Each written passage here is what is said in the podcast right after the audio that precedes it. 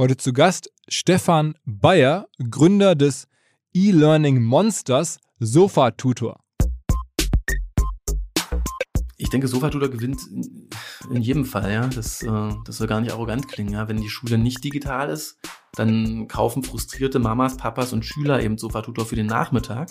Und wenn die Schule digital ist, dann sind wir eben heute auch die Company, die am besten aufgestellt ist, das digitale Klassenzimmer zu unterstützen, weil eben keiner in den letzten Jahren mehr Lerninhalte produziert hat als wir.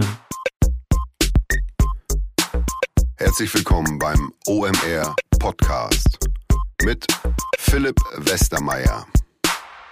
Den Stefan Bayer habe ich schon vor sieben, acht Jahren kennengelernt. Damals war E-Learning noch nicht das ganz große Ding. Und dann ähm, ist mir trotzdem aufgefallen, wie äh, sehr leidenschaftlich er das macht und er für das Thema steht und ähm, wie wenig ähm, problematisch, sagen wir mal, er war total bescheiden, bodenständig und irgendwie, ja, demütig. Und dann haben wir uns eine Weile aus den Augen verloren und vor kurzem habe ich Stefan wieder getroffen auf einer Veranstaltung von ein paar Monaten ähm, in der Galerie von dem Johann König in Berlin. Und haben uns ein bisschen unterhalten und da habe ich realisiert, wie krass sich das Ding entwickelt hat. Und dann kam Corona und dann ist es noch größer geworden. Und mittlerweile hat er da eine Firma über Jahre aufgebaut, viel ganz geduldig und im, im Hintergrund, die jetzt auf einmal richtig relevant geworden ist und wo er jetzt sozusagen fast irgendwie eine unbezwingbare Marktposition hat, zumindest in Deutschland. Ähm, wie das genau sich darstellt und auch wie es dazu gekommen ist und was er generell über E-Learning denkt und wie sich die Welten da jetzt in den letzten Monaten oder aber auch Jahren verändert haben, was in Zukunft kommen könnte. Darüber haben wir gesprochen und damit direkt rein ins Gespräch mit Stefan Bayer. Was? Moin, Stefan Bayer von Sofa Tutor. Hallo Philipp, hi. Erklär mal, was macht Sofa Tutor? Also Sofa Tutor ist eine Lernplattform für Schüler, wir finden bei SofaTutor drei Säulen im Produkt. Äh, Erklärungen, Erklärungen per Lernvideo. Das sind über 10.000 Filme, die sind im Schnitt fünf Minuten lang, erklären dir alles von der ersten bis zur zwölften Klasse. Dann gibt es die Säule Üben und Anwenden. Da findest du bei SofaTutor Übungen, kannst die in der App auch machen. Und du kannst Arbeitsblätter runterladen, die du dann ganz klassisch mit Füller, Kuli oder Bleistift ausfüllst und vorher ausdrucken musst. Und dann gibt es eine dritte Säule und die Säule nenne ich Feedback. Das ist der Sofa-Tutor Hausaufgaben-Chat. Da kannst du also mit echten Lehrern nachmittags oder jetzt auch während Corona vormittags chatten. Ja, schießt einfach ein Foto von deinem Matheproblem, lädst das hoch und innerhalb von drei Minuten ist einer von über 60 Lehrern am Start und hilft dir, dein Matheproblem zu knacken. Ja, diese drei Sachen gibt's auf sofatutor.com oder in unseren Apps und äh, das Ganze wird verkauft ähm, über ein Abo-Modell, Mitgliedsgebühr ist 20 Euro im Monat, dann kannst du unlimitiert viel Videos schauen, Aufgaben machen und chatten.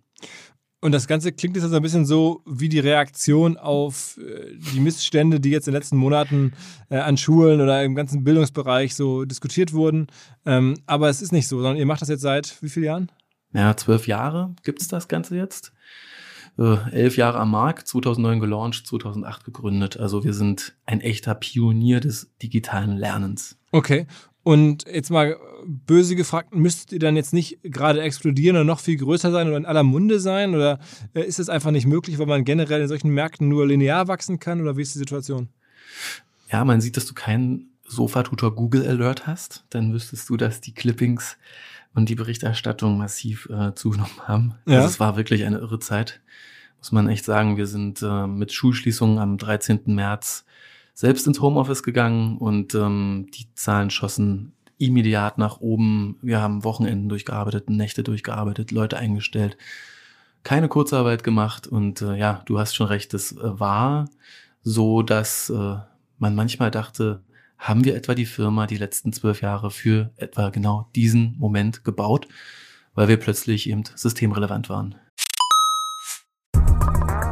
weil die Kolleginnen und Kollegen von Instafo, also der Jobplattform für den Tech- und Sales-Bereich, von der ich hier schon häufiger berichtet habe, mittlerweile bei uns doch groß engagiert sind hier im Podcast. Ihr hört immer wieder hoffentlich von Instafo. Deswegen habe ich die Kollegen vor kurzem mal selber persönlich kennengelernt und war wirklich sehr angetan. Sie haben mir dazu erzählt, es gibt eine neue Finanzierungsrunde in die Firma. 10 Millionen werden da investiert. Das ganze Thema wird also immer relevanter. Daher nochmal hier mit Nachdruck der Hinweis. Wer Menschen sucht im Bereich Tech und Sales, denkt an Instafo. Die haben da scheinbar wirklich eine neue Marke magische Soße gefunden, wo sie über ihre Plattform ein automatisiertes Matchmaking zwischen Arbeitnehmer und Arbeitgeber ermöglichen und das ist im direkten Marktvergleich dreimal effektiver, was die Quote von Bewerbung zu Einstellung angeht. Hilft natürlich auch, dass sie bereits über 100.000 passende Talentprofile auf der Plattform haben und dass man sehr, sehr schnell ins Gespräch kommt. Innerhalb von 48 Stunden bewerben sich die ersten Talente bei den Arbeitgebern oder man kann sogar als Arbeitgeber einer vorselektierten Gruppe an Talenten aktiv eine Nachricht schicken oder sie zum Chatten einladen, um sich noch schneller kennenzulernen und zu prüfen, könnte das passen. Also nicht nur ich und die Geldgeber offensichtlich glauben an Instafo, sondern auch mittlerweile über 1800 Firmen, darunter O2, RTL, HelloFresh, MyPoster, viele, viele weitere. Instafo ist auf OMR Reviews bestbewertet 4,8 Sterne in der Kategorie Recruiting Plattform. Firmen, die nun Instafo ausprobieren möchten, sehr gerne. Ihr spart außerdem 500 Euro auf die erste Besetzung, wenn ihr euch anmeldet über Instafo mit Doppel-F, instafo.com slash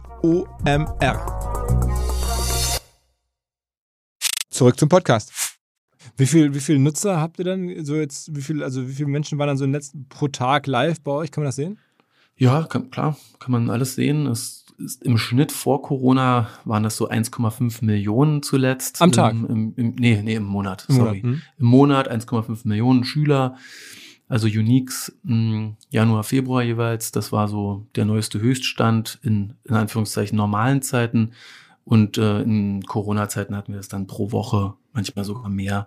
Also bei insgesamt sieben bis acht Millionen Schülern in Deutschland, für die wir in Frage kommen, äh, hatten wir dann doch einen echt großen Share an Schülern, die dann auch mit Sofa-Tutor gelernt haben. Mhm. Mhm. Okay. Ähm, und wie viel davon geben Geld aus? Oder sind das logischerweise nicht alle? Na, wir haben das eben auch über die Jahre schrittweise weiterentwickelt und ähm, kannst dir ja vorstellen, dass du, wenn du zwölf Jahre oder 13 Jahre Schule abdeckst, auch relativ lange Lebens, wie sagt man auf Deutsch, Lifetimes hast, ja. Äh, Und die Leute eben nicht so schnell rauschurnen. Also konnten wir das kontinuierlich aufbauen, haben jetzt mehr als eine halbe Million Zahlen. Ne? Und die anderen bekommen, also was unterscheidet einen Zahlenden von einem Nicht-Zahlenden? Du kannst bestimmte Inhalte kostenfrei sehen. Erstmal, wenn du auf der Seite rumsurfst, äh, ist immer auch jedes ab und zu ein Video kostenfrei und die Übungen auch zum Teil. Es gibt Schüler, finde ich immer wieder erstaunlich, ähm, die nutzen Sofa-Tutor, obwohl sie es nicht bezahlt bekommen und schauen sich einfach dann nur die Trailer der Videos an, also die ersten 60 Sekunden von einem Film, weil die schon mal den Stoff so einsortieren. Das kannst du eh immer machen. Die Plattform ist komplett transparent, da gibt's keine Paywall, gegen die du rennst und dann geht's nicht weiter, sondern kannst da überall reinklicken. Ja, und was wir dann eben noch machen, ist, wir bieten einen 30-Tage-Trial an. Also du kannst 30 Tage kostenfrei Sofa-Tutor testen und erst dann beginnt dein Abo. Das haben natürlich auch viele Leute gemacht und haben dann gesagt, okay, nach 30 Tagen nehme ich dann nochmal die andere Visakarte oder den Namen meiner Ehefrau, der Mutter der Kinder und melde mich nochmal an. Also das gibt's schon auch, ja. Dass Aber, Leute einfach nicht zahlen wollen. Jetzt nochmal ganz kurz, bevor wir über diese Zahlen so drüber gehen. Wenn man sagt 500.000 Zahlende bei 20 Euro im Monat, das ist ja, ist ja gigantisch. Ja, die zahlen jetzt nicht alle 20 Euro im Monat, da sind institutionelle dabei. Äh, Wir richten ja auch ähm, Zugänge ein für Bundesländer, für Schulen, Schulträger, zum Teil einzelne Klassen, haben auch viel in den letzten Jahren immer kostenfrei weggegeben ähm, an so Zielgruppen, von denen wir eh merken, dass sie sich das nicht leisten können. Und dann gab es da noch ein Sponsoring, äh, ist vielleicht noch eine Firma mit reingegangen oder ein Verein oder jemand, der gesagt hat, er spendet da. Also es ist ein bunter Mix aus den, ich sag mal, 20 Euro B2C-Kunden, wie wir sie jetzt hier intern nennen, und dann B2B und andere.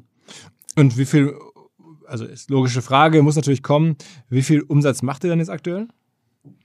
Mm, einen zweistelligen Millionenbetrag, der es schafft, hier den ganzen Laden zu ernähren und weiterzuentwickeln. Also sagen wir mal so, wenn man jetzt, äh, ich ein bisschen, habe ich mich ja vorbereitet oder auch die Kollegen haben ein bisschen rumgeguckt. Es, es gibt so Quellen, die sagen, ihr würdet so 11 Millionen, 12 Millionen Euro Umsatz machen. Ähm, Ja, die sind schon einige Jahre alt dann, ne? Okay, die sind schon einige Jahre alt. Also, weil ich hätte jetzt auch gesagt, ne, wenn wir jetzt, sind wir mal konservativ und sagen 500.000, ähm, zahlen nicht alle, aber die zahlen auch nicht alle, zahlen auch vielleicht ein paar mehr als 10 Euro. Nehmen wir nur mal 10 Euro, dann wären das ja 5 Millionen Monatsumsatz, ne? Ähm, wenn es nur 10 Euro wären. Ähm, das ist ja schon, schon echt mal ein Wort. Ähm, und das dann mal 12, also 60, das wären 60 Millionen Jahresumsatz. Also, das heißt, wir sind irgendwo schon dann eher Richtung, Richtung 60 oder eher Richtung 10? Ja, ich würde sagen in der Mitte. In der Mitte. Aber das ist ja für so ein Modell, also für das, was ihr macht, ist es ja genau das, was man auch sehen will. Ein Abo-Modell, digital, ähm, hast du ja einen Wahnsinnswert geschaffen in den letzten Jahren. Ja, ne, also Freunde, äh, du und ich, ja, wir sind ja viel auch umgeben von anderen Menschen, die gründen mal, dann gründen die wieder was anderes und gucken natürlich auch manchmal so, was ich so mache. Ähm, sagen dann immer, mein Stefan, ne, da sieht man, wie sich es auch auszahlen kann, an einer Sache dran zu bleiben. Ja, neulich meinte ein Freund zu mir, Compound Interest. Ja, Zinseszins, immer wieder jedes Jahr was draufpacken. Ja, das kann auch Spaß machen. Es muss nicht immer wieder die Neugründung sein und das nächste große Ding mhm. und der nächste Trend. Äh, mir hat das wirklich viel Spaß gemacht. Und ich habe ja jetzt nicht fünf andere Sachen davor gemacht oder auch nicht nebenbei, sondern ich habe dieses eine Ding gemacht seit zwölf Jahren und es hat mir schon viel Spaß gemacht, weil dann doch jedes Jahr was anderes dazu kommt, dass du lernst und ganz klar ich als Gründer jetzt auch das Privileg habe, mir das ein bisschen aussuchen zu können, was mache ich und was delegiere ich. Ähm, war das denn für dir eine Einzelgründung? Hast du mal ganz alleine angefangen damit? Wir haben zu zweit gestartet, aber schon nach drei Jahren gemerkt, dass das wahrscheinlich in der Konstellation nicht weitergeht und auch gelernt, dass der eine, also ich, lieber Lust hat, eben auch weiterzumachen und der andere ja gesagt hat, für mich ist Firma gründen und in äh, dieser kapitalistischen Weltordnung äh, mit, äh, mit einem Produkt Geld verdienen eher nicht so das, das erstrebte Lebensziel und war das auch total okay. Aber man lernt früh über Werte sprechen im mhm. Gründerteam, dann kann man äh, da sicherlich sich viel Frust ersparen. Okay, das heißt, es ist zum großen Teil dann jetzt deine Firma gemeinsam mit Investoren. Ich habe gesehen, ähm, der Cornelsen Verlag ist mit dabei und dann so Profi-Investoren, Acton Capital, Frog Capital, sowas. Ja, eigentlich kannst du mich zu irgendeiner Finanzierungsform fragen und ich kann dir eine persönliche Erfahrung dazu erzählen. Sowohl Business Angels, Gründerstipendium, äh, Förderdarlehen für Technologieprojekte, ähm, reine Kreditlinien, Venture Capital. Äh, ja, wir haben das äh, über die Zeit, eben weil wir doch hungriger waren, was Wachstum anging, als das, was der Cashflow ermöglicht hat und eben immer vorhatten, ein Produkt zu bauen, aber eben auch ganz viel Content zu produzieren. Das äh, vergisst man dann oft, wenn man so, so denkt, das ist ja so eine Tech-Firma, so Tutor. Wir sind eben auch eine Content-Firma. Und da gab es eben auch einen ganz enormen Kapitalbedarf, um erstmal vorzufinanzieren, was man jetzt eben schön äh, im, im Ganzen verkaufen kann, nämlich wirklich erste bis zwölfte Klasse komplett das Schulwissen. Und reingeflossen sind so schon, also es hat, der Aufbau hat gekostet Größenordnung so 15 Millionen oder sowas, ne? Ja, die Größenordnung stimmt, genau. Also verhältnismäßig zu dem, was wir heute an Umsatz machen, relativ kapitaleffizient sogar. Mhm, mhm. Ähm, und seid ihr denn mittlerweile profitabel? Ja, profitabel war in den letzten Jahren immer so an unseren Fingerspitzen und ähm, haben dann eben geschaut, okay, wie profitabel oder wie in Richtung schwarze Null, dann nehmen wir dann doch noch mal ein bisschen Geld oder haben das Geld eigentlich als Cash auf dem Konto, nur buchhalterisch ist es nicht als Gewinn drin äh, und äh, konnten da eben schon in den letzten zwei, drei Jahren sagen, das kann profitabel sein kann sich gut selbst weiter ernähren und gut weiter wachsen. Und hast du das damals gegründet, weil du sozusagen diese Welt, wie sie heute ist, ein bisschen vorausgesehen hast? Oder war das irgendwie aus einem persönlichen Bedürfnis heraus? Oder wie kam diese Gründungsidee? Also auf jeden Fall bin ich das Gegenteil von den Gründern, die sagen, sie wollen jetzt gründen for the sake of Gründen. Ja, das, äh, ich habe Sozialwissenschaften, Soziologie, Politik studiert, ähm, hatte die Idee, wollte wirklich äh, ja Schule digitalisieren und hatte eben diese Produktidee. Und als ich das in Anführungszeichen gegründet habe, dachte ich noch, das ist ein Sommerprojekt im Studium das setzt man mal so in den Sommerferien auf und dann läuft das, wie so Internetseiten halt so laufen. Also meine Freunde waren nicht die StudiVZ-Gründer und ich hatte kein Business Angel-Netzwerk und äh, konnte auch nicht programmieren und bin äh, da wirklich komplett über die Produktidee reingegangen und ich könnte jetzt heroisch erzählen, wie ich das alles vor, vorher gesehen habe, aber eigentlich war auch viel Naivität einfach dabei. Wenn du Anfang Mitte 20 bist und einfach Bock hast, was zu machen, und lieber eben äh, mit Leuten zusammensitzt und Lernvideos drehst oder äh, über Webdesign schaust, als zu feiern, dann, ja, dann zieht dich das so rein und dann kommst du ein paar Jahre später raus und dann steht da wirklich eine Firma. wie viele Leute arbeiten jetzt bei der Firma? Wie viel ich arbeite? Nee, wie viele Menschen bei, bei dir arbeiten? Ach so, bei uns äh, so, also wenn wir so wirklich die Köpfe zählen, sind es 250. Wenn du eher so in Vollzeit-Äquivalenten schaust, dann sind es wahrscheinlich 180 gerade.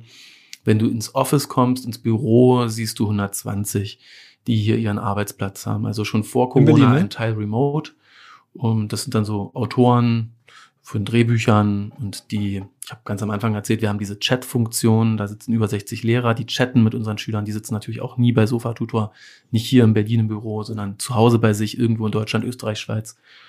Genau, also es ist schon, schon eine große, große Mannschaft geworden. Okay. Und ich meine, wir versuchen ja auch mal so ein bisschen hier Education für alle, die sich jetzt noch nicht so tief mit äh, den Digital Business ähm, Economics auskennen.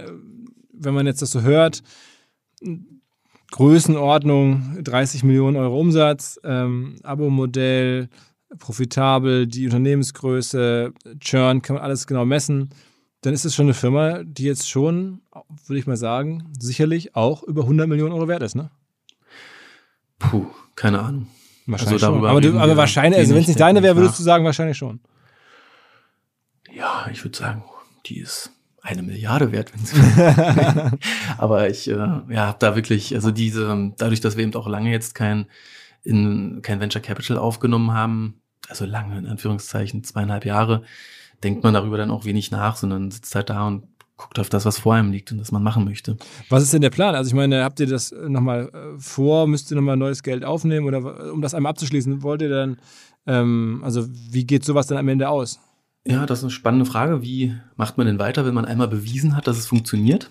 Und da sind wir jetzt, also auch vor Corona schon, aber jetzt eben nochmal so richtig. Und während Corona hatten wir auch keine Zeit, uns über die große Vision für die nächsten zwölf Jahre Gedanken zu machen.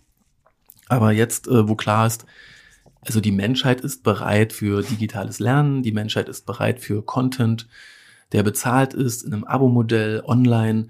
Äh, das kann man profitabel betreiben. da müssen wir uns schon auch die Frage stellen, was kommt denn als nächstes? Mhm. Bleibt man jetzt in Deutschland, Österreich, Schweiz oder geht man in andere Länder? Macht man dann die Nachbarländer in Europa? Nimmt man andere Kontinente ins Visier? Oder möchte man sich äh, noch verjüngen und etwas mit Kitas machen oder eben älter werden und in die duale Ausbildung oder in die Hochschulausbildung. Da gibt es viele Möglichkeiten und du, wir haben einfach die letzten Monate gesagt, wir haben so viel Arbeit auf dem Tisch. Die Visionsfrage, die stellen wir uns dann ab Sommer. Aber ich habe ja schon so ein paar Sachen gesagt, die möglich wären.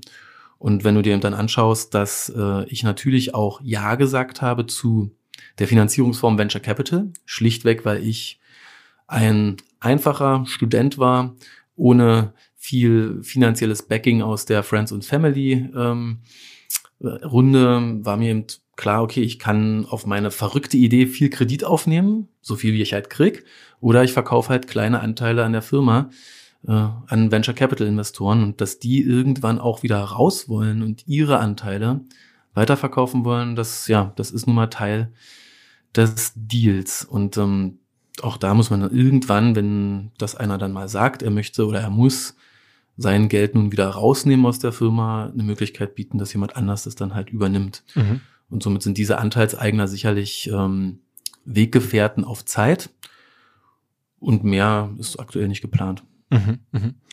Okay, dann lassen wir mal kurz ein bisschen drüber sprechen, wo ihr diese Nutzer herholt. Also sind das im Wesentlichen Eltern, die bei euch, auf die ihr euer Marketing ausrichtet oder auf die Schüler selber oder auf Lehrer? An wen richtet ihr euch im Wesentlichen? Also im Marketing jetzt. Das hat sich sehr verändert. Ich sag mal, in den allerersten Jahren, da waren wir ja selbst noch sehr junge Studenten, haben wir uns stark ähm, auf Abiturienten fokussiert. Die, die schon ihre eigene Sparkassenkarte haben oder ihr PayPal-Konto mhm. und, ähm, und selbst bezahlen. Ähm, dann hat sich das äh, immer mehr in die Breite gezogen, ja, so dass eben jetzt auch die Mamas und Papas für ihre Kinder, die zum Teil auch bis hin zur Grundschule so jung sind, äh, für ihre Kinder die Abos kaufen. Also da ist alles dabei heute. Es geht wirklich, wirklich von der ersten bis zur zwölften Klasse sehr breit verteilt. Spannend vielleicht für uns, wenn man sich so anschaut, ist, dass, dass dass ich ja schon damals äh, vor zwölf Jahren eigentlich vorhatte, in die, in die Schulen zu gehen und zu sagen, eigentlich braucht es das doch in jedem Klassenzimmer und der Lehrer kann das auch voll gut im Unterricht einsetzen. Der kann Lernvideos als Hausaufgaben aufgeben, der kann die Kinder ihre Übungen ähm, online machen lassen, dann sieht er nämlich gleich in so einem Dashboard, wer hat's richtig, wer hat's falsch gemacht.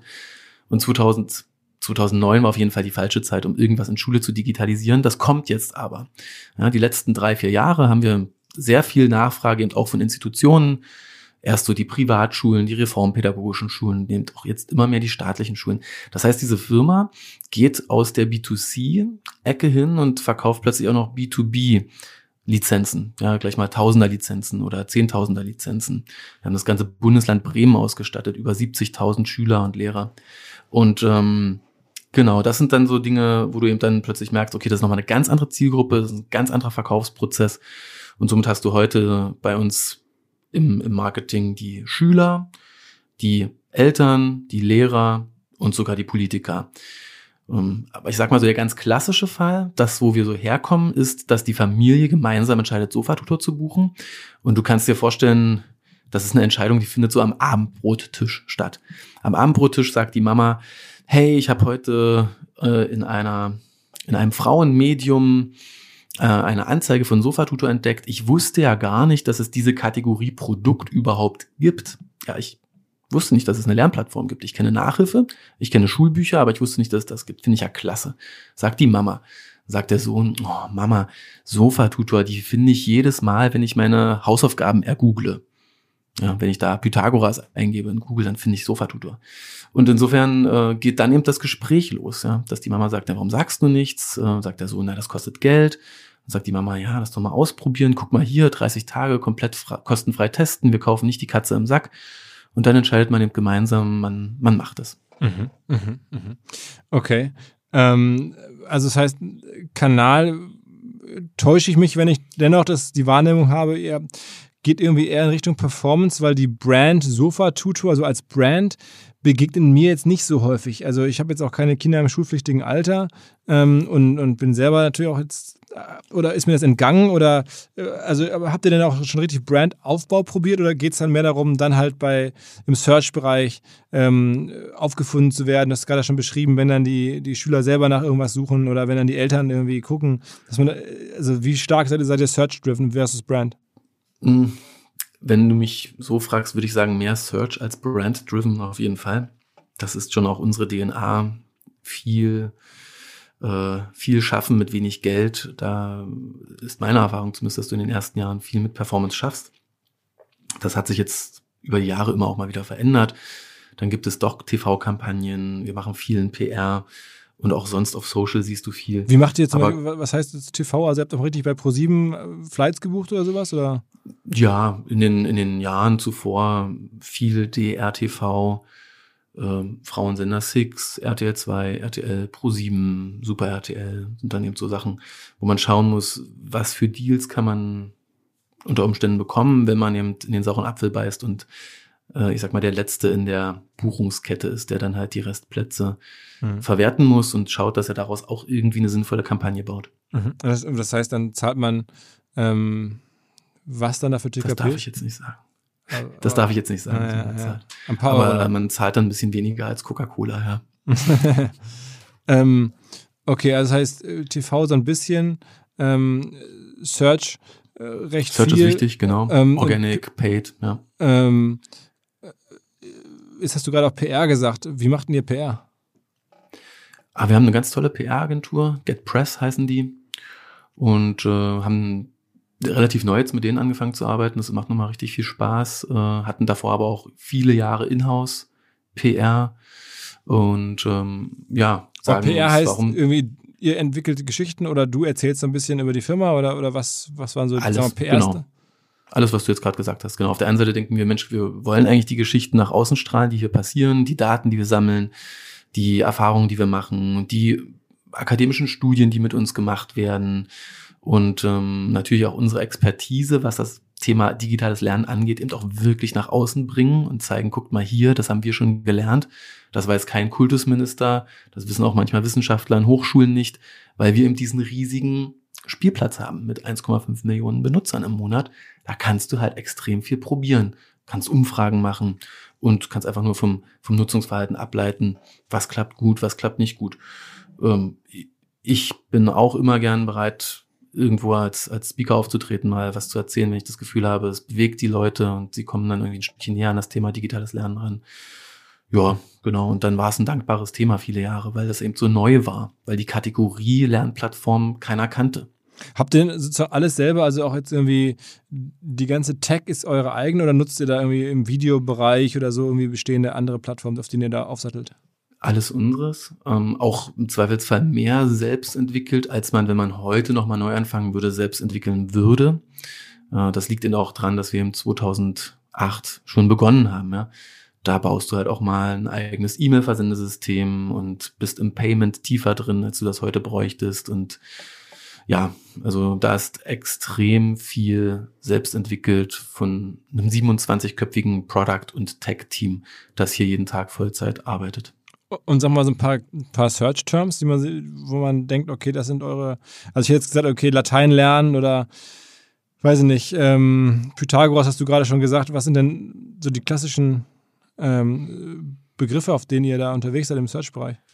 Ja, du hast eben einen gigantischen Longtail aus zehntausenden Keywords, die du sonst nur im Lehrplan und in den Schulbüchern findest. Erste, zweite, dritte binomische Formel, Sinus, Cosinus, Tangens, uh, Going to Future, Will Future, If Clauses. Okay. Alles, was eben so als kleine Zwischenüberschrift immer im Schulbuch steht so als Unterkapitel. Und was ist euer stärkstes Fach? Da mal so gefragt. Also was ist sozusagen, worüber kommen die oder was gucken die meisten, was brauchen die meisten? In welchem Fach ist der, herrscht der meiste Lernbedarf sozusagen? Mathe. Mathe ist immer so das Problemfach Nummer eins. Ähm, Mathe, Deutsch, Englisch kennt man auch so aus der Nachhilfe. Das sind immer so die, die Anführer der Statistiken. Und dann die Naturwissenschaften, Biophysik, Chemie, Französisch, Latein, hast du schon gesagt, genau, ist da auch mit drin. Mhm. Also die Magic ist dann am Ende eben nicht nur einfach anzubieten. Ja, man könnte jetzt hingehen und sagen, ja, dann mach doch nur ein Matheprodukt. Aber das reicht halt dann oft nicht aus, um möglichst breit Werbung zu machen. Ja, ich habe keine Möglichkeit, da draußen eine Firma zu bauen und zu sagen, ich bin nur ein Matheprodukt, vielleicht sogar nur für die fünfte Klasse. Dann finde ich nicht genug Möglichkeiten, die Werbung sinnvoll auszusteuern, um diese Menschen, die das brauchen, zu erreichen. Das heißt, du ja. hast irgendwie dann zu hohe Streuverluste. Richtig. Oder die Conversion Rate ist zu schlecht. Das ist ja das, das Gegenstück quasi.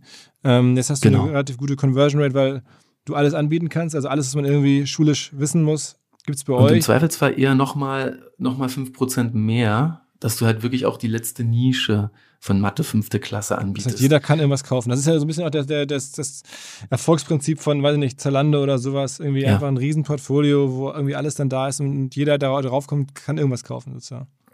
Genau, der Longtail ist es. Und dann ist es immer noch schwierig genug, Eltern online zu finden.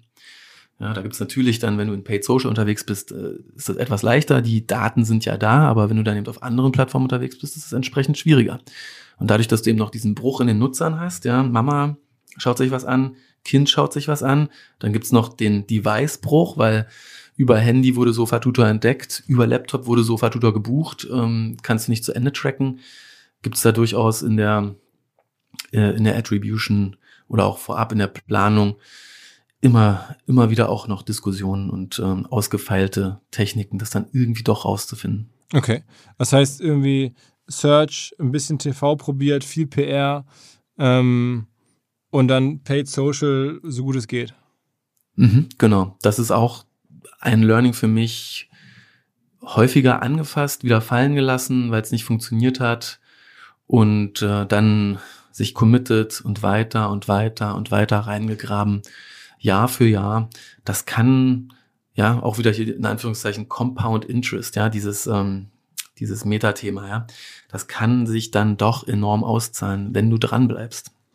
Wie stehen die Lehrer zu euch? Finden die das gut oder empfehlen mittlerweile Lehrer euch aktiv ihren Problemschülern oder so? Oder sind die da eher skeptisch? Wie ist da so die Situation? Das hat sich über den Zeitverlauf sehr verändert. Wir hatten äh, die ersten Jahre, da sind Lehrer zu uns gekommen, haben uns auf Konferenzen gesehen, auf Messen oder wir waren an Schulen, haben dort prototypisch getestet. Und dann sagen Lehrer, du, äh, was du da machst, macht mir Angst. Du ersetzt doch hier einen Lehrer. Hm. Und das hat sich aber wirklich sehr gewandelt. Also 80 Prozent der Lehrer heute wissen, sie können nicht durch ein Lernvideo ersetzt werden, sondern sie sind Begleiter, Coach ähm, des Lernprozesses und alle haben mittlerweile auch verstanden, Schule wird immer ein soziales Event bleiben und keiner, keiner hat jetzt irgendwie hier äh, ein Interesse dran, die Lehre abzuschaffen oder durch Videos zu ersetzen. Insofern ist das besser geworden. Und ja, gerade während Corona haben viele Lehrer uns empfohlen, man hat uns auf fast jeder Website der Bildungs- und Kultusministerien der verschiedenen Länder als Empfehlung gefunden. Äh, das war schon äh, toll zu sehen, wie dann am Ende die Pädagogen sagen, ja, das bei Sofa-Tutor, das ist eben auch so pädagogisch hochwertig, das kann ich äh, mit ruhigem Gewissen empfehlen, weil hier eben echte Lehrer zusammen mit echten Motion Artists, Animationskünstlern, Illustration, Sounddesign arbeiten und hier einen Lernfilm nach dem anderen produzieren, wie in einer professionellen Medienproduktion für die Simpsons oder South Park oder SpongeBob. Hinweis auf Findling. Findling ist eine sehr erfolgreiche SEO-Agentur, die bis vor einiger Zeit noch Webstube hieß und mir vor allen Dingen deswegen ins Auge gestochen ist, weil ihre Masterclass beim OMR-Festival ruckzuck ausverkauft war. In Minuten wollten Menschen hören, was die Kollegen von Findling zum Thema SEO zu sagen haben. Ein Grund dafür sicherlich die Referenzen. Findling arbeitet unter anderem für Firmen wie Snox, Ergotopia, Dermanostik oder mein BAföG. Der Fokus ist also, Firmen über Performance SEO beim Wachsen zu helfen. Wer herausfinden möchte, ob sich für ihn auch SEO lohnt oder die Ansätze von Findling vielleicht konkret lohnen, der kann sich eintragen. Es gibt keinen Sales Call, sondern eine kostenlose Beratung unter findling.de slash OMR. Also auf der Landingpage eintragen und dann gibt es eine Beratung, wenn es richtig gut läuft, vielleicht von Maurice Marinelli, dem Gründer persönlich.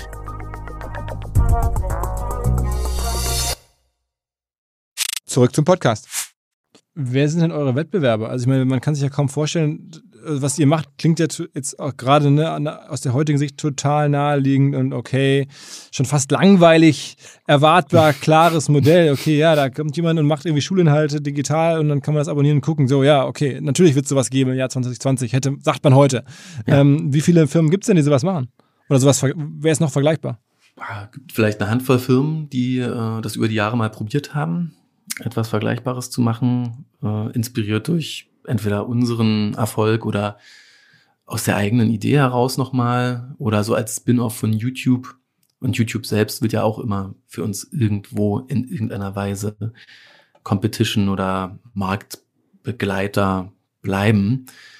Äh, ich ich glaube, die Herausforderung wird dann halt immer sein, wie viel Content kannst du produzieren und du kannst es eben nicht mit Geld erschlagen. Du kannst nicht hingehen und sagen, ich investiere jetzt 30 Millionen und nächstes Jahr habe ich das alles, weil du physisch durch den Prozess dieser Inhalteproduktion gehen musst. Und für die Inhalte brauchst du Talente und die müssen reibungslos zusammenarbeiten, wie in einer Manufaktur. Und das dauert einfach Zeit. Ja. So wie man eben einen guten Hollywood-Film auch in vier Jahren produziert, von der ersten Idee zum Funding über das Skript bis zum Dreh und der Postproduktion. Und es eben einfach nicht geht in drei Monaten oder in sechs weil eben Inhalterstellung im Bereich Bewegtbild einfach lange dauert. Und gerade wenn du angewiesen bist auf Experten wie Lehrer, die du erstmal finden musst und wo du auch die Guten finden musst. Aber sagen wir jetzt mal trotzdem ein paar, paar also YouTube ist das euer größtes Wett, euer größter Wettbewerber sozusagen, wenn man die Gratis-Angebote, die es dort irgendwo gibt. Genau, YouTube äh, wäre sicherlich einer, wenn man sich eben anschaut, da kann halt jeder sein Video hochladen und noch versuchen, den Cosinus zu erklären. Mal mit Fehler drin, mal auch ohne ohne Navigation, ohne Übungen, ohne Arbeitsblätter, ohne Chat natürlich. Entsprechend ähm, arbeitsaufwendiger, sich dort durchzuwühlen. Ähm, es gibt ähm, Lorenz Heine äh, von den ehemaligen Gründer oder immer noch ja, Gründer von Bubble, der Sprachlern-App, der mit der Anton-App etwas entwickelt, was in Richtung Grundschule geht, für jüngere Kids am Smartphone. Die Anton-App kennen bestimmt viele, mhm. mhm. die hier zuhören und Kinder haben. Und dann gibt es den ehemaligen Immobilien-Scout-Gründer, Ant Kwiatkowski, der mit seinem Team Bettermarks entwickelt. Das ist so eine Art digitales Mathematik-Arbeitsheft. Also die Möglichkeit, den Schüler beim Mathematikaufgabenrechnen zu beobachten und auch bei kleineren Fehlern schon automatisch einzugreifen und zu sagen, guck mal, hier hast du einfach zwei Zahlen vertauscht oder das Reziproke falsch gebildet und den Lehrer damit zu entlasten im Mathematikunterricht. Okay, und in den USA oder so gibt es da irgendwas? Ja, in den USA gibt es für den Bereich Early Learning ein, eine gigantische Firma, die heißt ABC Mouse. Die ähm, sind weit nördlich der 100 Millionen Umsätze in einer einzigen App und richten sich aber eher so an die Dreijährigen bis Siebenjährigen. Da geht es also eher so um das spielerische Lernen des ABCs und ähnliches. Die kennt man, äh, mancher kennt Quizlet, das ist eine Karteikarten Software, kannst du also selber sagen, ich, Philipp, möchte meinen Bootsführerschein machen, muss dafür diese 100 Vokabeln lernen, ja, wie diese ganzen Leinen da heißen auf dem Segelboot und legst dir dann halt Karteikärtchen an. Mhm. Kannst sie selber nutzen, auf deinem Handy natürlich, oder teilst die mit anderen und das geht äh, ziemlich ab. Äh, und dann gibt es so ein paar Companies in den USA, die schon tief in dieses Bildungssystem rein, ja, rein verbunden sind. Ähm, IXL, BrainPop, Achieve, Achieve 3000 sind so Companies, die. Aber viel mehr Angebote scheinbar als in Deutschland. Ja, das liegt einfach daran, dass man dort viel, viel weiter ist, was die Digitalisierung der Bildung angeht. Da ist es einfach normal, dass Lehrer eine betriebliche E-Mail-Adresse haben, was du halt zu 80 Prozent in Deutschland nicht hast. Da gehen Lehrer noch mit ihrer GMX und Web.de E-Mail-Adresse in die Schule. Äh, da ist es normal, dass Schulen verwählant sind, dass du also wirklich überall Internet hast, dass die Schüler entweder eigene Geräte mitbringen oder Leihgeräte von der Schule bekommen und dass es auch eine Kommunikationsplattform an jeder Schule gibt. Das nennt man dann LMS, Lernmanagementsystem. Auf dem kannst du Nachrichten schreiben, Kalendereinträge machen, ähm, Dateien tauschen und, und solche Sachen. Also das, was wir alle auch, wenn hier hören ja viele Menschen jetzt zu, die in irgendeiner Form in einer Internetfirma arbeiten, was wir kennen von Slack, Asana, Basecamp, diesen ganzen Projektmanagement-Softwares, die es da draußen gibt. Das gibt es eben auch an jeder Schule in den USA. Deutschland hingegen ist da noch Entwicklungsland. Das heißt, wenn man dich jetzt mal als Experten befragt für den ja, so, viel diskutierten äh, Stand oder das Niveau unserer unsere, ja, unsere Bildungseinrichtung oder unserer ja, Bildungsinfrastruktur, dann würdest du auch Alarm schlagen und sagen, das ist in Deutschland echt problematisch oder? Ja, komplett. Auf jeden okay. Fall. Wir hängen 15 Jahre hinterher, hinter den USA und auch hinter vielen europäischen Ländern, weil wir uns einfach nicht entscheiden können. Mhm. Weil jedes Bundesland nicht mal die eine Sache macht, sondern verschiedene Sachen, weil man die Schulen immer hat alleine laufen lassen und heute die Situation hat, dass die schnellen, schlauen Schulen, die engagierten Lehrerkollegien schon irgendwas haben, irgendeine selbst zusammengeschusterte Lösung und es aber Schulen gibt, die haben noch original gar nichts. Da hat man Röhrenmonitore in Computerlaboren, einen Informatiklehrer, der zwei Stunden pro Woche abgestellt wird, da irgendwie Administrator zu sein. Kein Breitband, gar nichts und äh, auch kein, kein Bock im Kollegium. Ja, und da muss man eben jetzt einmal durch und eben ähm, diesen Flickenteppich, der da entstanden ist, nach vorn managen. Aber ist doch für dich eigentlich gut, oder? Ich meine, ist doch für, sagen wir mal, solange die Zustände in der Schule so sind, ist doch für dich eigentlich besser, als wenn sie anders wären, oder nicht? ja, also ich. Also persönlich ist denke, Firma, also für Sofa-Tutor. Ich denke, Sofa-Tutor gewinnt in, in, jedem Fall, ja. Das, äh, das soll gar nicht arrogant klingen, ja. Wenn die Schule nicht digital ist, dann kaufen frustrierte Mamas, Papas und Schüler eben Sofa-Tutor für den Nachmittag. Und wenn die Schule digital ist, dann sind wir eben heute auch die Company, die am besten aufgestellt ist, das digitale Klassenzimmer zu unterstützen, weil eben keiner in den letzten Jahren mehr Lerninhalte produziert hat als wir, die nicht nur am Nachmittag gut sind, sondern sie auch richtig gut in den Unterricht passen. Insofern denke ich, liegt unsere Zukunft irgendwo dort zwischen diesen beiden Welten. Schulbuch der Zukunft sein, aber am Nachmittag auch die abholen und unterstützen, die noch keine digitalen Lösungen bei sich im Vormittag in der Klasse, im Klassenzimmer finden. Habt ihr euch denn jetzt in Corona-Zeiten, also du hast es gerade so ein bisschen äh, unscharf formuliert, also habt ihr, verdoppelt habt ihr euch nicht, aber ihr habt euch jetzt 20, 30 Prozent zugelegt während Corona. Es erscheint mir doch fast wenig. Oder, oder wie, viel, wie viel ist es mehr geworden jetzt dank dieser Ausnahmesituation? Das kann man noch nicht so genau sagen. Wir hatten natürlich jetzt so komplette Ausnahmemonate, aber wenn du eben Jahr für Jahr gut wächst und das eben auch schon über zehn Jahre, dann machen jetzt mal drei Monate mit vier bis fünf Mal mehr ähm, Nachfrage, Umsatz, Kunden jetzt auch nicht gleich den kompletten Verdoppler in der Company. Das ist natürlich dann gut für das Jahr 2020, äh, weil du sagst, okay, cool, äh, da ist jetzt wieder mehr da, was man reinvestieren kann und äh, ein bisschen Puffer ist ja auch mal gut, dass man nicht immer in die Kreditlinie reindippen muss, wenn man merkt, man hat sich irgendwo vertan. Ähm, aber jetzt ist natürlich die Frage, wie entwickelt sich das weiter? Was passiert denn nach Corona? Was passiert denn ab August, September? Mhm. Was wir jetzt sehen, ist, dass erstmal Nachfrage immer noch hoch bleibt, obwohl die Schulen wieder aufhaben und obwohl es eigentlich Sommerferien sind. Mhm. Das heißt, irgendwie sind wir während Corona plötzlich relevant für jeden geworden.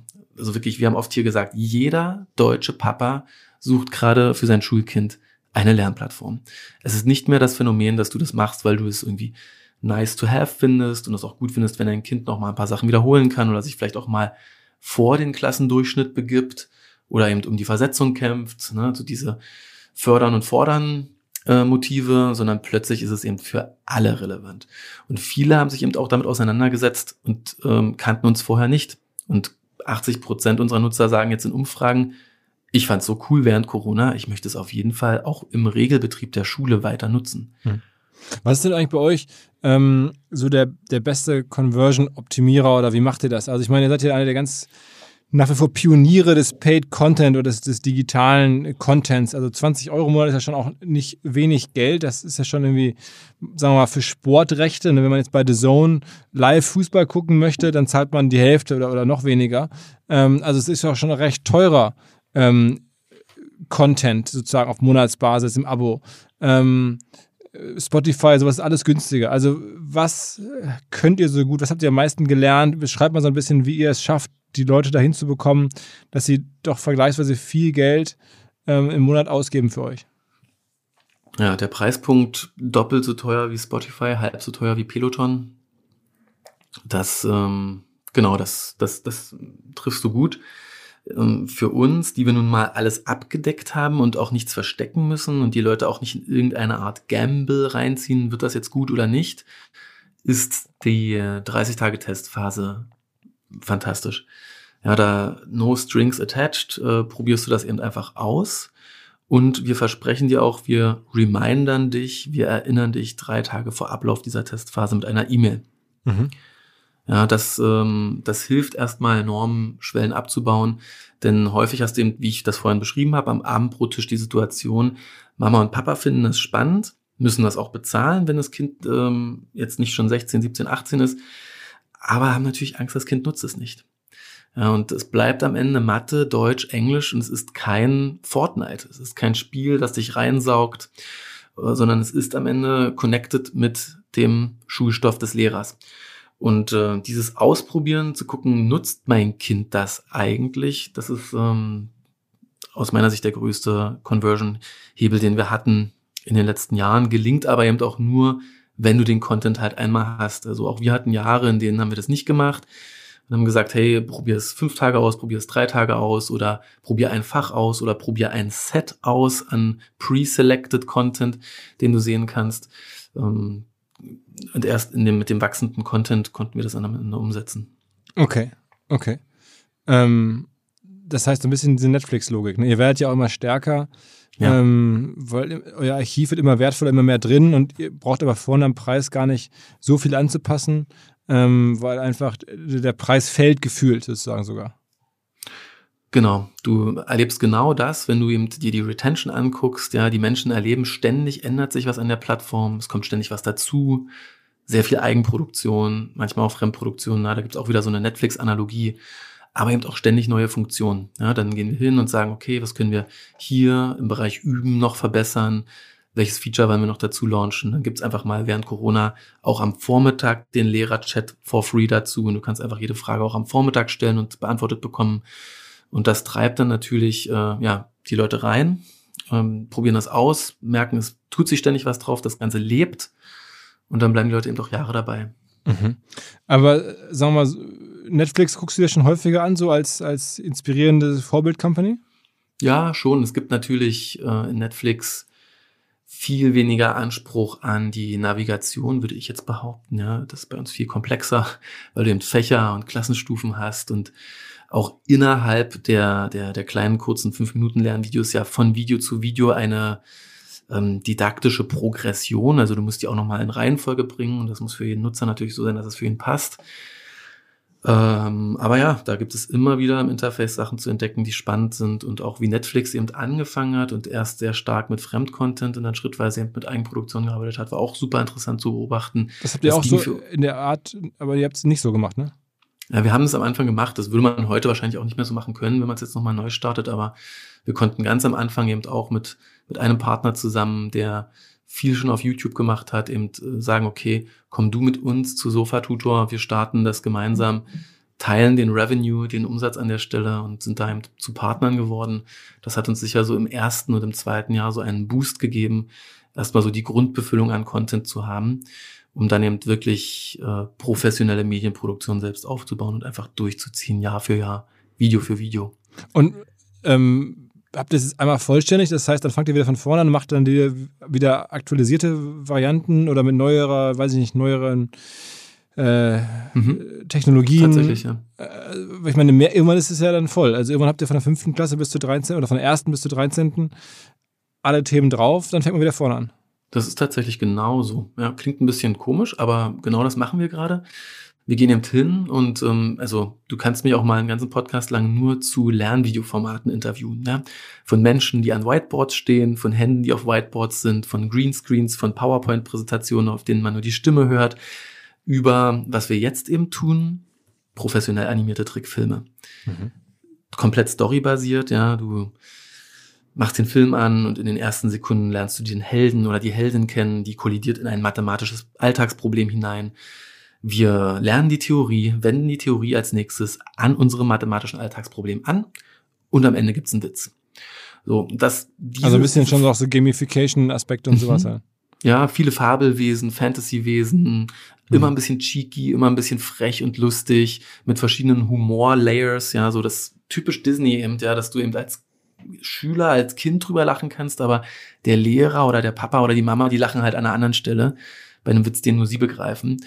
Äh, da eben hinzugehen und zu sagen, wie kombiniere ich denn jetzt den Mathematiklehrer mit seinem ganzen Mathe-Know-how und dann aber eben den Storyteller mit seinem Witz und, äh, und seiner ja, Heldengeschichte, die er irgendwo unterbringen will und sorgt dann aber noch dafür, dass das Ganze so animiert wird, ja, dass wenn wir jetzt Formeln haben, die sich äh, abbauen und die aufgelöst werden, ja, dass dann die ähm, Klammern wegschmelzen und die Zahlen von links nach rechts springen. Ja, das muss so eingängig animiert sein, dass es eben direkt ins Hirn geht. Mhm. 100% passend zu einer Stimme, eine bessere Stimme als meine, eine tolle Stimme, eine tolle Sprecherstimme, Sounddesign noch dazu, dass du eben wirklich da sitzt und sagst, boah, krass, diese fünf Minuten Lernvideo, die sind so komprimiert, da saßen so viele Leute dran, haben so viele Tage dran gearbeitet, das ist jetzt auch das beste Video, das zu diesem Thema jemals produziert wurde. Mhm. Und wenn wir dann merken, dass nach 30 Sekunden in diesem Film alle Zuschauer abspringen und uns einen fiesen Kommentar schreiben und ein Ein-Sterne-Rating geben,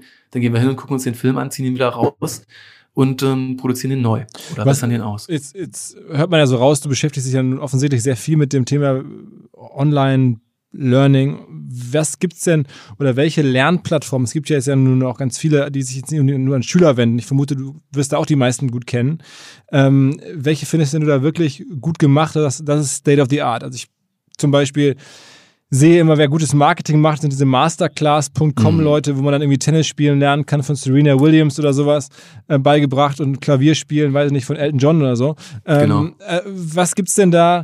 Ähm, äh, noch für, für Plattformen, Udacity, so, so ein mhm. paar ähm, Namen, die ich auch mal höre, wo ich gar nicht so genau weiß, wie diese, wie diese Plattformen jetzt genau funktionieren. Äh, äh, sag mal so zwei, drei, wenn man sich jetzt für Online-Bildung interessiert, und das tun jetzt ja wahrscheinlich viele Hörer mehr als vor einer Weile noch, wer macht es denn wirklich gut? Also eine hast du schon genannt, genau. Ähm, Masterclass ist immer ein gutes Geschenk. Wenn du nicht weißt, was du verschenken sollst, verschenken Masterclass-Gutschein. Äh, das ist einfach mittlerweile total abgefahren, ja. Natalie Portman ähm, gibt Schauspielunterricht. Das macht so viel Spaß. Ich finde das irre cool. Äh, du kannst verhandeln lernen mit dem besten FBI-Verhandler und, und solche Themen. Also sehr, sehr so lifelong learning, so an der Grenze Business Skill, Life Skill, Hobby. Ja, dann gibt's auf dem ganz anderen Ende des Spektrums Berliner Firma Bubble, mhm. vorhin schon kurz erwähnt. Schon ja. Podcast gehabt, ja fantastisch, fantastisches Team, Riesenteam auch, ja, über 500 Mitarbeiter, ganzer Altbau in Berlin Mitte als Büro mhm. und weltdominierend einfach, ja. Also Pons, äh, Langenscheid, äh, diese ganzen Sprachkurse, die es mal in Print gab, gibt's ja eigentlich alle nicht mehr. Und das Äquivalent dazu, Rosetta Stone in den USA, hat es eben auch nicht so gut geschafft, auf das Smartphone zu kommen. Und Bubble skaliert halt einfach so verrückt, weil du eben diese ganzen verschiedenen Sprachkombinationen hast, ja, Norwegisch zu Deutsch, Deutsch, Deutsch zu Norwegisch, aber das eben dann ne, mit allen anderen Sprachen auch. Und ein super Produkt eben auch. Äh, die würde ich nennen. Äh, und dann äh, vielleicht nochmal was ganz anderes zu nennen. Udemy kennt sicherlich der ein oder andere auch, das ist ein Marktplatz für Videokurse. Also da kannst du heute noch hingehen und sagen, ich habe die nächsten fünf Tage nichts zu tun, ich schließe mich ein und ich drehe einen Videokurs zum Thema Podcasten oder Podcast Marketing. Und ähm, filmst dich dann da selbst, machst ein paar Folien, lädst den Kurs raus, rauf, ähm, legst einen Preis fest und dann verkaufst du das über Udemy und die machen das Payment und die machen das Streaming und du bist eigentlich nur dieser Content-Produzent. Das machen dann genauso Live-Coaches, NLP-Coaches, Facebook-Marketeers, die das anbieten. Du kannst da Segeln auch wieder lernen, ja, ähm, Kitesurfen lernen, alles Mögliche. Und jeder wird plötzlich zum Instructor, jeder wird zum, zum Lehrer. Mhm. Als Marktplatzmodell finde ich auch sehr faszinierend. Wie viel von eurem Traffic ist denn eigentlich App und wie viel ist äh, PC oder stationär und wie viel ist irgendwie, ähm, ja, weiß nicht, auf eurer mobilen Seite oder sowas? Ja, man würde denken, es ist ja alles heute Mobile First und eben dann auch auf dem Smartphone. Ähm, wir haben vor zwei Wochen eine Umfrage unter unseren Nutzern gemacht, wie wichtig ist ihnen der, der Smartphone-Screen im Vergleich zum großen Tablet oder Laptop. Da sagen dann 85 Prozent, also großer Screen ist uns zum Lernen wichtiger, wichtig. Mhm. Ja, und können sich das eben noch nicht wegdenken und möchten eben nicht nur das Smartphone haben. Das spielt garantiert eine Rolle im Schulbus, äh, in der, in der Bibliothek, beim Lernen, auf dem Schulklo, keine Ahnung, ja, äh, guckst du dir auch mal einen Film an, aber du brauchst dann doch in der Regel ein bisschen mehr Platz auf deinem Screen, um wirklich gut, gut lernen zu können. Und so ein bisschen hat das auch Implikationen auf uns. Also unsere Apps sind uns wichtig, sind uns heilig, vor allem für unsere Nutzer. In der Akquise selbst ist es dann doch schon oft auch web-based. Mhm. Und sagen wir, eure, eure Schüler, sind die dann zu, zur Hälfte Gymnasium oder, zu, oder wie viel Prozent sind andere Schulen? Das ist ein total krasser Mix. Man würde denken, ja, es ist doch hier so ein Bildungsbürger denken würde, aber man könnte denken, nur so ein Bildungsbürgerthema hier. Ja, mhm. Ähm, bildungsnahe Familien kennen Sofa-Tutor, können sich das leisten, aber du hast genau auch äh, die anderen, äh, wo dann Oma und Opa einen Teil zum Sofa-Tutor-Abo dazugeben und man sich das dann eben teilt. Und äh, ganz oft äh, Familien, die sagen, ich habe ja selbst gar kein Abi als Papa oder als Mama, aber ich möchte, dass mein Kind das, das gerne macht. Das heißt, also Gymnasium ist ja in der Bevölkerung nicht die Hälfte, ne? Das ist ja, ich glaube, die, die Anzahl der Abiturienten ist ja ein Realschulabschluss genauso, ja. Also sowohl als auch, ne? Also Realschule ist auch sehr verbreitet. Das heißt, ihr, ihr, euer Verhältnis ist dann eher, eher so, wie es auch wirklich in der Welt ist. Also ähm, die meisten, der Großteil der Menschen geht halt nicht aufs Gymnasium, äh, der Schüler. Ähm, und das ist bei euch auch so. Also der Großteil ist gar kein Gymnasiast, sondern ist dann im Zweifel Realschule oder Stadtteilschule, wie es halt das mittlerweile Ja, ja, ich würde sagen, wenn du das dann mit den Gesamtschulen äh, dir so anschaust, dann hast du vielleicht doch äh, einen, einen leichten Überhang zu denen, die tendenziell auch bis zur 13. Klasse gehen können. Aber ansonsten breit gestreut. Mhm. Und auch viele Menschen mit Migrationshintergrund, ja, wo also Mama und Papa sagen, ich kann eigentlich gar nicht helfen, weil ich das nicht verstehe, sprachlich. Und ähm, auch die Kinder sagen, ich bin eigentlich sehr dankbar, dass ich einen Lernfilm anschauen kann, weil den kann ich im Zweifelsfall auch noch ein zweites Mal sehen. Oder ich lese mir halt das Transkript zum Film durch, das es eben auch immer dazu gibt. Dann sehe ich die Worte nochmal geschrieben. Mhm, mh. Okay, und sag mal, äh, letzte Frage. Ähm, was hast du für einen Schulabschluss und wie, hast, wie erfolgreich warst du da so? Ich war ein sehr abgelenkter Schüler mit vielen Projekten nebenbei und ähm, habe am liebsten erstmal die ersten drei Stunden die Stirn auf der Tischplatte gehabt morgens und musste mir immer alles selbst beibringen vor der Klassenarbeit. Also ich habe dann Mitschriften geschnort und dann saß ich aber eben immer abends da und dann musste ich mir selbst nochmal das Buch durchlesen, Lernposter malen und mir selbst Stichpunkte machen und hab, hab's damit dann immerhin auf dem 1,9er Abi geschafft. In welchem Bundesland? In Sachsen-Anhalt. Okay. Mhm. Ja, und ähm, eben immer auch viel autodidaktisch gelernt äh, und wahrscheinlich ja etwas äh, etwas pubertär mich benommen. Ich glaube, ich war ein gut, aber 1,9 Abi in Sachsen-Anhalt, also ich meine, ich kann jetzt Sachsen-Anhalt, weiß ich jetzt nichts über die Abi-Qualität, ne? Das ist jetzt Kriegst wahrscheinlich, geschenkt. Wahrscheinlich besser als in NRW, so was man hört, ist das ja ich habe habe ja leider ein NRW-Abi, das ist ja so eine Art besserer Realschulabschluss, äh, angeblich.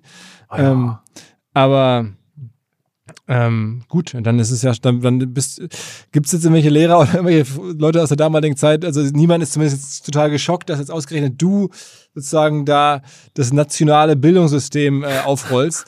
ähm, es gibt jetzt ja nicht irgendwelche kopfschüttelnden Menschen in Sachsen-Anhalt, die sagen, okay, ey, jetzt haben wir den Bock zum Gärtner gemacht. Ähm, mm -mm. Okay. Nee, das, das passt. Ich bin aber auch nicht so oft da, wo ich aufgewachsen bin in meiner Kleinstadt. Okay. Müsste ich mal wieder machen. Okay, okay. Und hast du selber Kinder, die schon im System drin sind? Noch nicht. Okay. Naja, naja, Mann, ey, was für eine Geschichte. Und also auch wie es weitergeht, wird ja extrem spannend. Also ja, ich glaube, wir haben jetzt eine ganze Reihe von, äh, von Modellen jetzt äh, wenn dieser Podcast kommt, dann hätte man, dann wird man bis dahin schon den, den Kartenmacherei-Podcast gehört haben, auch ähnliche cool. Geschichte, wo jemand so aus eigener Kraft ähm, ein Business baut, wo ich auch sage, das ist wahrscheinlich deutlich über, oder was heißt deutlich, aber es ist 100 Millionen Euro wert oder mehr. Und das über Jahre hochgezogen, ein bisschen im Hintergrund, ähm, was bei dir genauso. Und äh, echt, wow, das äh, wird spannend. Wie, wie, du auch, Philipp. Wie du auch, ja. Ja, ja äh, wir sind ja noch nur mal kleiner, aber ähm, also ich bin, bin Fan von dieser Art des Vorgehens, muss ich sagen. Also deswegen auch von, von dir, wie du es gemacht hast. Auch ich, ja, seit ich dich damals ähm, kennengelernt habe bei dem Google-Event, weiß nicht, vor sieben, acht Jahren, äh, ganz bescheiden so und immer weiter, immer weiter. Ähm, und jetzt äh, ist es mittlerweile so, das ist auch ein bisschen das Digitalbusiness. Ne? man muss halt lange anschieben und irgendwann, wenn man, wenn man dann den Tipping Point erreicht hat, dann läuft es halt richtig. Ne? Ja, gerade Abo, Software as a Service, ja, da hört man das immer wieder. Ja. Also, ähm, Stefan, äh, geiles Ding. Glückwunsch natürlich zu, zu dieser Berufslebensleistung.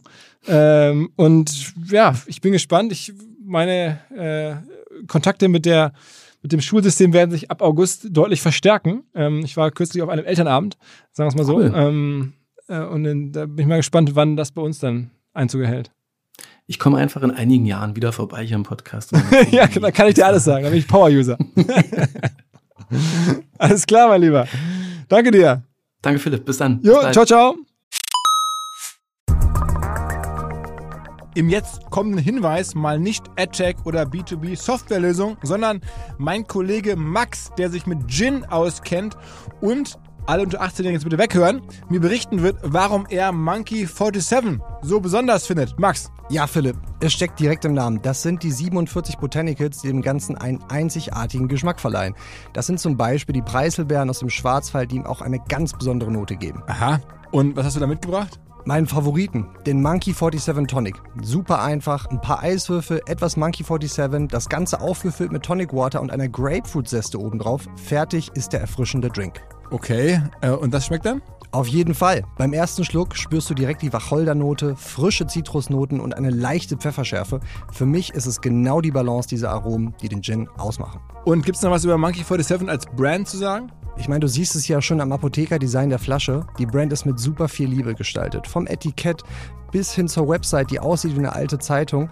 Da wundert es mich ehrlich gesagt auch nicht, dass Monkey 47 bereits zum achten Mal in Folge als Top Trending Gin Brand ausgezeichnet wurde. Also an alle, probiert Monkey 47 gerne aus, überzeugt euch selber von seiner Qualität, dass das hier, was der Max berichtet, wahr ist. Ich wiederhole nochmal, Monkey 47, Monkey 47 zum Mitschreiben in Bar oder Supermarkt demnächst mal ausprobieren.